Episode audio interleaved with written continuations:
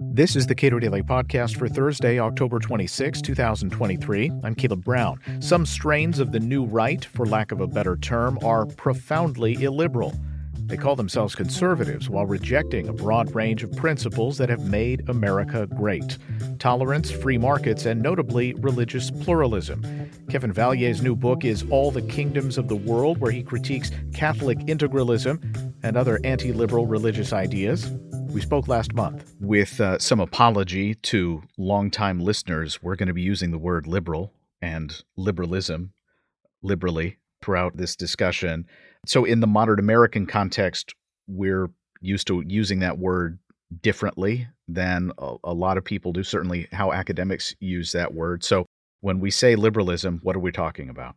Well, I think of liberalism as encompassing kind of four political principles, ones that tell us how government should operate or be structured. The first is the protection of individual and group liberties against interference from government or powerful economic organizations, large corporations.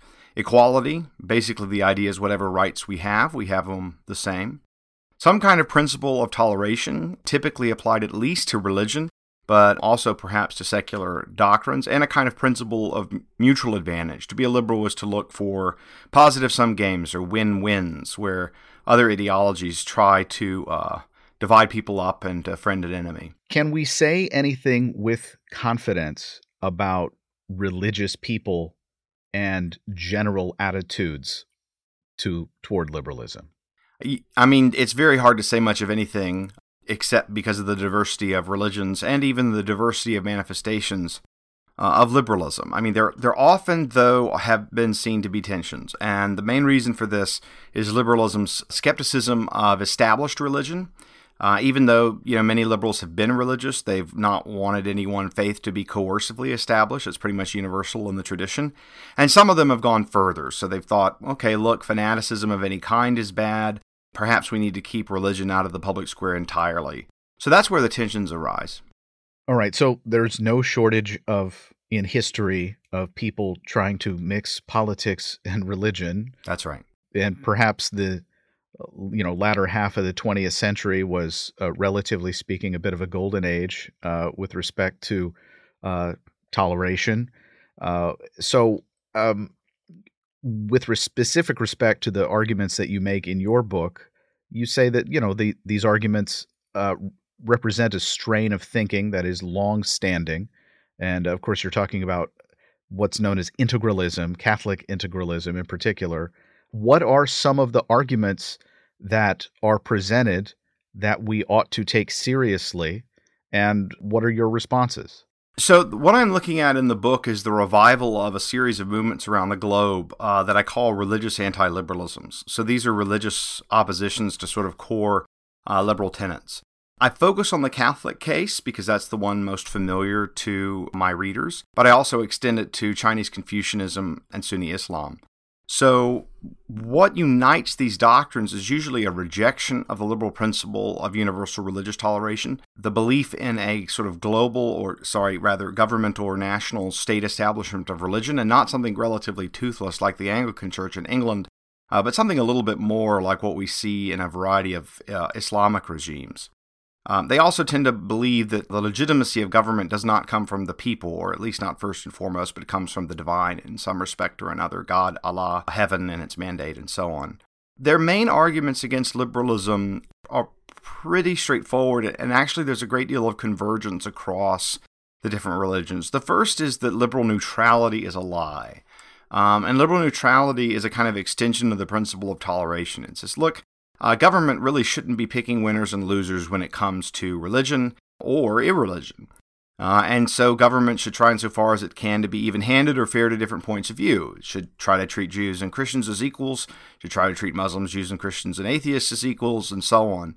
And the chief kind of anti-liberal religious anti-liberal claim is that you know this is a lie and in fact it's an incoherent ideal because you know governments have to take a controversial perspective no matter what they do and, and I think the big issue here is that there's a kind of analyzing neutrality at its most extreme form, which is that you have to be absolutely neutral among everything, and then to say, okay, well, I can't do that, so it must be bogus as a principle. But that's that's not a very compelling argument, right? I mean, yes, we can't have perfect liberty or perfect equality or perfect virtue or perfect piety, but that doesn't mean those aren't reasonable standards. The way I like to think about neutrality is that we build it over time together. We start off, for instance, with toleration among Protestant groups. Uh, in England, we grow to include Catholics uh, and then Jews. And now we're trying to knit uh, non believers into that fabric of toleration. Um, but we're not starting off with the idea that we the state must be absolutely neutral in principle. We're building neutrality from the inside out, trying to figure out how it works. And I actually think in the United States we've done a pretty good job at it, better than almost any country ever. So that's one of their arguments. Another one is that liberalism kind of worships uh, the individual and individual liberty um, at the expense of other values and things that matter, like community, or sort of the natural order broadly. And I mean, I think this applies to some versions of liberalism, but unfortunately for the, the anti liberal, there are many versions of liberalism. And some are much more focused on responding to certain kinds of, of oppression or threats to equality in historical time. They're really concerned, I think liberal movements come up with the exercise of arbitrary, uh, concentrated power. So, you know, first we see the opposition to absolute monarchy, the attempt, attempt to create constitutional monarchy, the attempts to con- support parliament, constitutional rule of law, maybe against having a monarch at all, the removal of aristocratic privileges and uh, and those abuses, the ending of slavery, the liberation of women, the universal, universal suffrage, the expansion of markets against sort of corrupt uh, mercantilist policies, and for many left liberals, uh, the expansion of the welfare state. These are all attempts, I think, to respond to the worries about particular kinds of oppression and inequality um, and I don't think there's in the background a single sort of idol of autonomy that's that's being worshipped. You know, that's it, it's almost as if for them all liberalisms are just the French Revolution or something. So when integralists argue on behalf of what they want, at least in the context of when they show up in Washington D.C. and make a pitch, especially when it when they boil it down to some sort of specific policy agenda, it strikes me that a lot of these folks really haven't thought very hard about it. Yeah, I mean, my view is that actually they're keeping their most uh, radical views quiet. And so they kind of test the waters, see what'll fly and what won't. So the Catholic integralist position is just a kind of Catholic anti-liberalism, and it's it's roughly the view that the Vatican, the Pope, and, and his bishops should have a kind of indirect power uh, over the state in matters uh, spiritual or religious. So they could restrict religious liberty in many cases. They could restrict, say, the proliferation of uh, quote unquote heretical books, of apostasy that is leaving the faith, grave sin, and so on. It's not your standard Catholic conservatism in terms of banning abortion and euthanasia or what have you. It's it's it's sort of 200 proof that. And so, you know, when they, when they do present their views, they'll say things like, well, oh, let's ban all pornography, or let's ban same sex marriage or sodomy. Um, let's uh, ban abortion by executive order. They've been floating that one um, all over the country. And a host of other issues like promoting cultural Christianity, uh, blue laws, blasphemy laws. So, periodically, again, they'll test the waters to see kind of what sticks. Um, and then kind of back off if if, if something does it. But um, it's pretty clear from my research and interviews and so on that uh, many of them, the ones in the United States uh, anyway, have a, a pretty radical political, a shockingly radical political ideal. Where do the Catholic integralists fit in to contemporary American politics? Because so much of this that I can recall hearing about often from my friend Stephanie Slade at, at Reason, who's who's detailed, who's been on this uh, beat for uh, quite a while. She's wonderful. Has been arguments that are made from exile, in a sense. That is, these people aren't in power. Uh, they've recently lost power. The argument has been for at least recently that when we rebuild this movement broadly on the right wing, that it will be more in line with what we are thinking. We want to be those who are directing the, for lack of a better term, the conservative movement. Yeah, that's right. So, um, one of the things that sort of happened in 2016 is that um, Trump kind of gave people permission, uh, certain kind of small radical groups on the right, to uh, rapidly expand and kind of put themselves out there. And a number of groups did this. but the integralists were the ones that were the most obscure, but also in many ways grew the most quickly because they had a kind of intellectual appeal that um, the other groups did not. And that's in part because, you know, their view was the view in the Catholic Church and most of its philosophers, for, you know, for centuries. Um, so they have a lineage to draw on. The rough way in which these groups all came into discussion, the thought was that the right keeps losing the culture war because they keep putting culture ahead of politics. But what we need to think, this is their view, not mine, that we need to use politics to win the culture war. If we can take over the state and force our particular sort of morality, um, then we can move the culture in in our direction. So this is the kind of thing that you hear, say, from someone like DeSantis implicitly, but you hear on the new right generally. But what the, made the integralists unique is they offered the people that had this view a kind of you know religious worldview, kind of piety, uh, and a variety of the benefits to people that come from from that. Um, and also offered people a kind of intellectual framework um, that was already there, you know, from figures like St. Thomas Aquinas uh, for a very long time, and they could paint an alternative ideal. Um, it's kind of like libertarianism is with respect to the Reagan right, right? Is that you you could paint this radical ideal, you can reason about it in great detail, and so it starts to appeal uh, to young people. So yeah, there's this general sense use politics to win the culture war. This is why the integralists are so heavily connected, say, with Hungary and uh, well, with, with Viktor Orban. And so, you know, normalizing those kinds of tactics like curriculum controls and so on within the Republican Party, trying to spread kind of more European illiberal conservative ideals and to defeat traditional American conservative ideals. So, to the extent that Catholic integralists, and uh, we should understand this more broadly. This is the, just the example that you have uh, have have taken to task. There doesn't seem to be a great amount of respect for even the most core institutions that the broad American public regards highly, like the rule of law. Yeah, I mean, there's an interesting kind of philosophical, theological, political point here, which is that politics should be aimed at the ultimate good. And so all the kind of procedures that we have, like things like the rule of law uh, or democracy, these are things that can that are only useful instrumentally. There's, there's nothing sort of intrinsically good about them. If they lead to good outcomes, well, good. If they lead to bad outcomes, well, you know that's bad. So much of their jurisprudence, their philosophy is extremely results oriented, right? Does the procedure get us where we want to go or not? And so concern for the intrinsic fairness of these institutions is, is practically absent because everything they're focused on is their goals. Um, and so, you know, you take Harvard law professor Adrian Vermeule, in many ways a leader of the movement here, developing his alternative uh, judicial interpretation, of common good constitutionalism, which says that essentially uh, jurisprudence should be less aimed at understanding the plain meaning of the text, say, of the Constitution, and more aimed at interpreting certain kinds of ambiguities or unclarities in light of a conception of the common good, one of which he thinks is obvious to reason, even though, of course, in the real world, we all disagree about what the common good consists in. And you've written elsewhere that institutions like the rule of law, I mentioned that one for a reason, it's very hard to have trust in society without it. That's that's right. That's right. That's what a lot of my work has been on and what led into this project is that, you know, my concern about falling trust and rising polarization in the United States had led me to revive an old interest of mine in uh, religious opposition to liberalism because it started to bloom.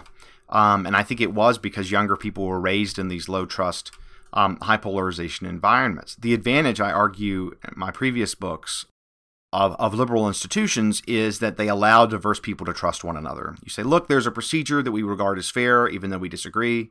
And the things like the rule of law, things like uh, democracy, are ways of saying, okay, look, um, we're never going to agree, but here's a procedure for at least temporarily resolving our disagreements that allows us to sort of get on with life.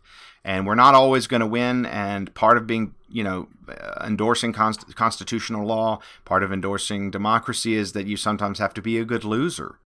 And, you know, a lot of these folks have a kind of Trumpian mindset in which you want to win, win, win, right? Um, and so there's no respect for your opponent as an adversary.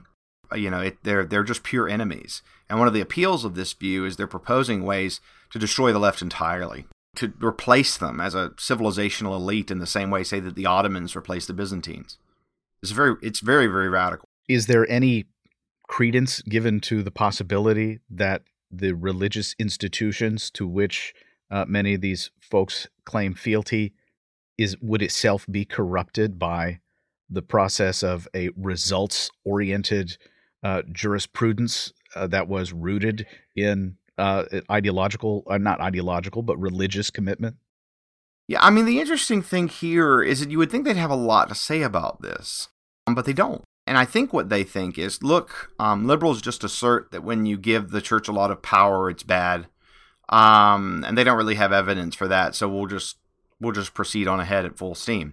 But in terms of any systematic explanation of you know how you would resist abuses, um, what the abuses even were, uh, and so on, um, there's almost no reflection on this, at least in the open, at all among the American integralists sort of engaged in a power play. There are other integralist groups that are more kind of focused on theory and church renewal, and, and, and they've had a bit more to say. Um, but these groups aren't really in regular uh, communication um, for interesting reasons. Why do you think that is? Oh, well, there's a couple. One is that the American integralists, I think, their view is you never criticize the hierarchy. No matter what it does, really, it's insubordination. But I think there's also a um, a strategic consideration, which was that uh, France's kind of last integralist movement, or quasi-integralist movement, Action Française, um, was condemned almost 100 years ago by Pope Pius XI. And they don't want to get condemned, and they think if they back the hierarchy, that that's the best way to go.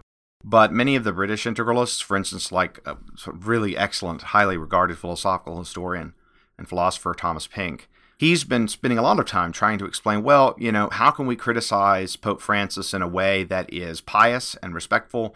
Why sometimes does piety require us to criticize Francis? Because he's really worried about Francis's effect on the church. Um, and the American integralists, you know, they won't even touch this stuff. Um, and so, because the British integralists are much more willing to be critical of the hierarchy, and be, you know, that the American integralists tend to just you know stay quiet about them. And another difference is British integralists really like to answer questions about about their views, um, even sort of you know in their most radical forms. Americans tend to avoid uh, rich intellectual discussion um, about their about their positive views, and I think they want to hide them because they want power.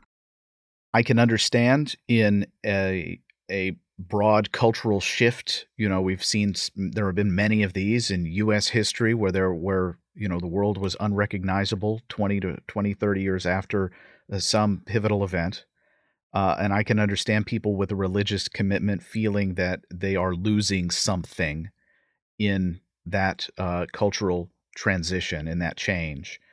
Uh, but i suppose I, I just don't understand what the realistic view is of in a sense putting the genie back in the bottle of returning to a time when we have to admit uh, many groups of people were much, much less happy and much, much less free.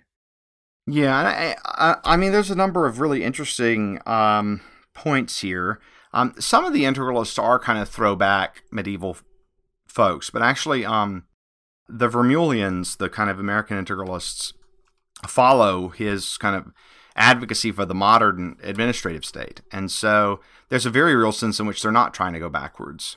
They're trying to create a kind of Chinese like uh, administrative state um, that would have kind of substantive moral ends. And, you know, a number of them will say kind of nice things about China um, because they, they like what the Chinese are doing in terms of their means, even if they disagree with their their ends. And so, you know, one of the surprising things about them, as opposed to older generations of Catholic traditionalists, is they're not harkening back uh, to the medieval period. Um, they're saying, okay, there were some things that were good about that, but it's good. The modern state's good. The problem is it's run by a bunch of liberals, and that needs to change. So part of their strategy is to try to co-opt it. Um, they also think that history is going to do their work for them, as so many other radical groups do. So, you know, think about it in the following way. Um, you look at the Soviet Union in 1980, you say, okay, there's some instability. Let's get some non Marxists in, in places of power. Uh oh, Soviet Union fell apart. Um, but many of its bureaucracies are still there, military is still there. Um, let's let's you know now that the the Soviet ideology has collapsed, let's kind of take the reins. And I think they think something very much like that is going to happen in the United States. There's a way in which liberalism and liberal elites are self undermining, and that they're going to lead to their own destruction. And so you know they give um, different arguments for this. Uh, one of which I find strange, but it's the one where they they outline their argument the most is the thought like this. So they say, look, a lot of people think of liberals as as as decadent, um, mastered by their passions, but they're really highly motivated fanatics and ascetics um, in terms of their rigorous self discipline. Um, and they're obsessed with liberation. And while they may have started with some reasonable liberations early on, um, they're so desperate for us and they're so desperate for liberations that they're going to pursue every conceivable one. They go from, say, ending slavery, good, um, to the kind of trans movement, uh, which which is which is bad. Um, and so they just think, look, liberals are going to get more and more hysterical. They're going to push more and more crazy stuff till eventually the public's tired of it and they rise up and put the new elite in power. If it sounds a little bit like Marxist Leninism, um, I don't think that's an accident. That that doesn't sound dramatically different to me uh, from sort of standard issue conservatism, which is, uh, you know, we've had these fights in the past. They were, uh, in retrospect, righteous fights slavery, uh, women, in many cases, gay rights. Uh, but the fights that are occurring now, well, not so much. We need to stop the. This is where we stop. Mm-hmm. We've done all the liberating. We're done with liberation. We're going to stop right here. Yeah, I mean, the the interest the interesting thing here is that actually um, they mock conservatives for this because they're really more like counter revolutionaries. And they say, yeah, you know, what Reaganite conservatism does is it just baptizes whatever horror progressives were before 30 years before. And so they say, you know, look, we can't just rest with kind of ratifying at a time delay whatever the left does. We have to destroy and defeat them. And this is, I mean, something that, um, and I don't mean to say they're all fascists or whatever, but this is something that fascists often said against conservatives. They say, look, you're too weak to beat communism, and you know we need people with the will to power, the the people who are willing to use the state to defeat the enemy. So, so in, in, in I think there's a sense in which you know you're right. They do accept kind of some liberations, but they really are prepared uh, to to resist a great many of them. They won't come out and say stuff like, I mean, they wouldn't go back to slavery. They they're not taking the vote away from women uniquely. So there is a sense in which they're like, oh, those things were good. But then they say, you know, we could have got them without liberals. Kevin Vallier's new book is All the Kingdoms of the World. We spoke last month. Subscribe to and rate the Cato Daily Podcast wherever you please. And thank you for listening.